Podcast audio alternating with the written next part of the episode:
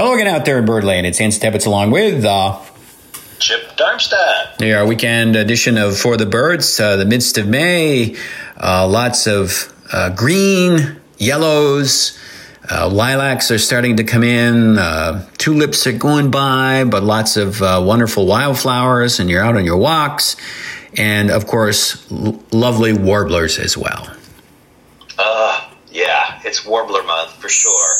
Well, it's it's everything month. That's the the wonderful and the hard thing about May. If you're if you're a birder, is that you want to be everywhere at once because there's shorebirds coming through. There's still waterfowl. There's all those warblers, hummingbirds. So there's birds everywhere. And uh, if you're like if you suffer from FOMO, fear of missing out, you just want to you know you want to see it all before it all it all. And you had a special visitor. We're going to talk about a couple of uh, warblers. Uh, we had one at the farm. We're going to get to that one after the break. But we also, um, at the Nature Center, you had a special visitor uh, this week as well. Yeah, uh, we had a, uh, a, first record for the Nature Center, a blue winged warbler, which uh, Andy Wood found on a morning walk last weekend at the Nature Center. First time we've ever had one at the Nature Center, and only the fifth time one's been seen in Washington County. So a very scarce bird and, and pretty scarce for Vermont overall. So it's a blue winged warbler. Um, and um, obvious question does it have a blue wing? It, it does have bluish gray wings, but you know that's not its most char- characteristic feature, I would say. Kind of like black-throated green warbler. You know, who came up with that name? You don't think green when you see a black throaty green warbler. So blue-winged warblers, it's mostly yellow, um, you know, bright yellow. It's got this thin black line through the eye. Um, nothing else in Vermont has that. Um, it does have these bluish gray wings with white wing bars, uh, white undertail coverts. Uh, and again, the predominant color is yellow, and that black eye line is really distinctive. That goes right through the eye. And uh, we've been listening here because it has that sort of uh, it's got a raspy song. It's like bzzz through it, sort of a. We can listen to it one more time. Here, we see if we can get a listen to it here.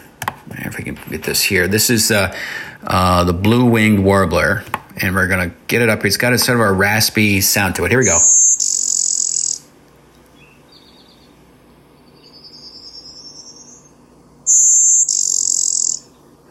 It may be a little difficult for some folks. I'm, I'm kind of hearing prairie warbler too. I think maybe that's in the background. Yeah. But that you know, bee buzz, bee buzz. It's got a very simple song.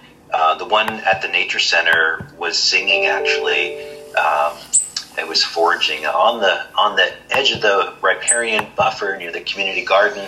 It seemed to be a one day wonder. Unfortunately, we um, refound the bird on the weekend, but it wasn't there again on Monday.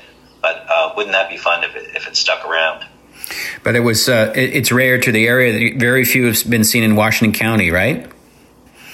Yeah, and it's it's a scarce bird in Vermont overall. It's um, it's a more it's a bird that's more common to the south. Uh, growing up on Long Island and birding there, it was a fairly common bird. But in Vermont, it's mostly in southern Connecticut River Valley and the Champlain Valley. Um, there's a great place to go look for them, as well as golden winged warbler. Uh, in Hinesburg is kind of the hot spot.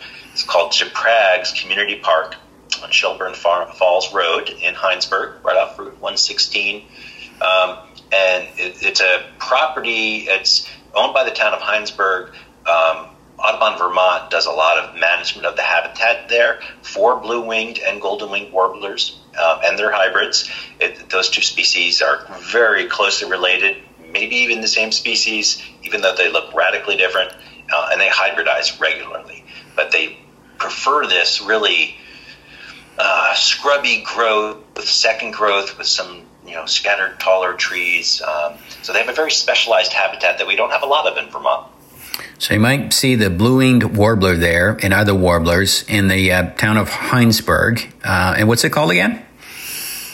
called Geprags with a G, Geprags Community Park.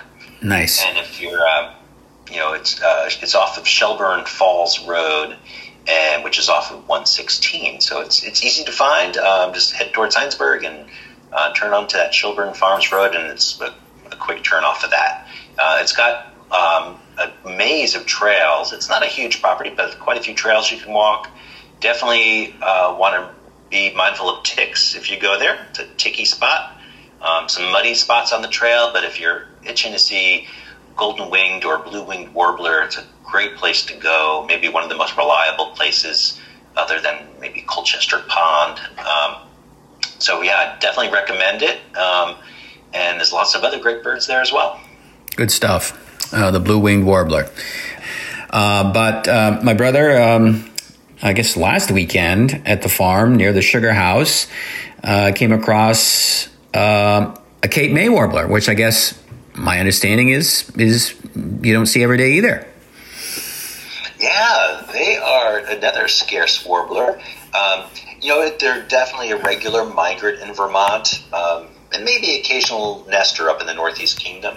And you know, I only see you know a handful a year, um, and only in migration, um, and not every year. So uh, the last few years have been pretty good um, for Cape May warblers, um, but that's always an exciting bird to see. And again, another warbler that has a lot of yellow on it, right?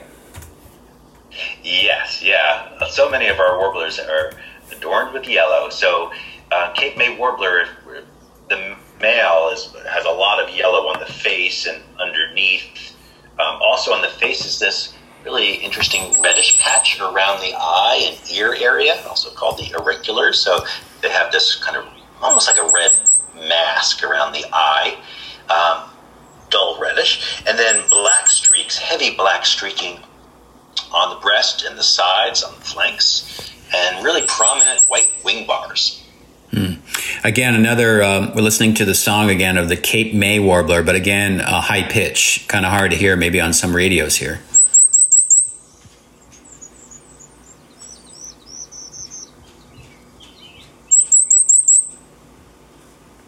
Certainly a song of the uh, month of May.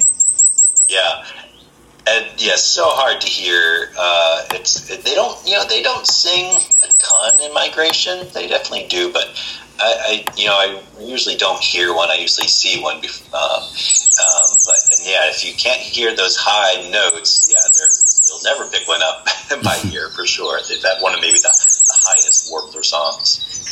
The uh, Cape May warbler. Um, migrating through the region. So yeah, so we've got the uh, Cape May.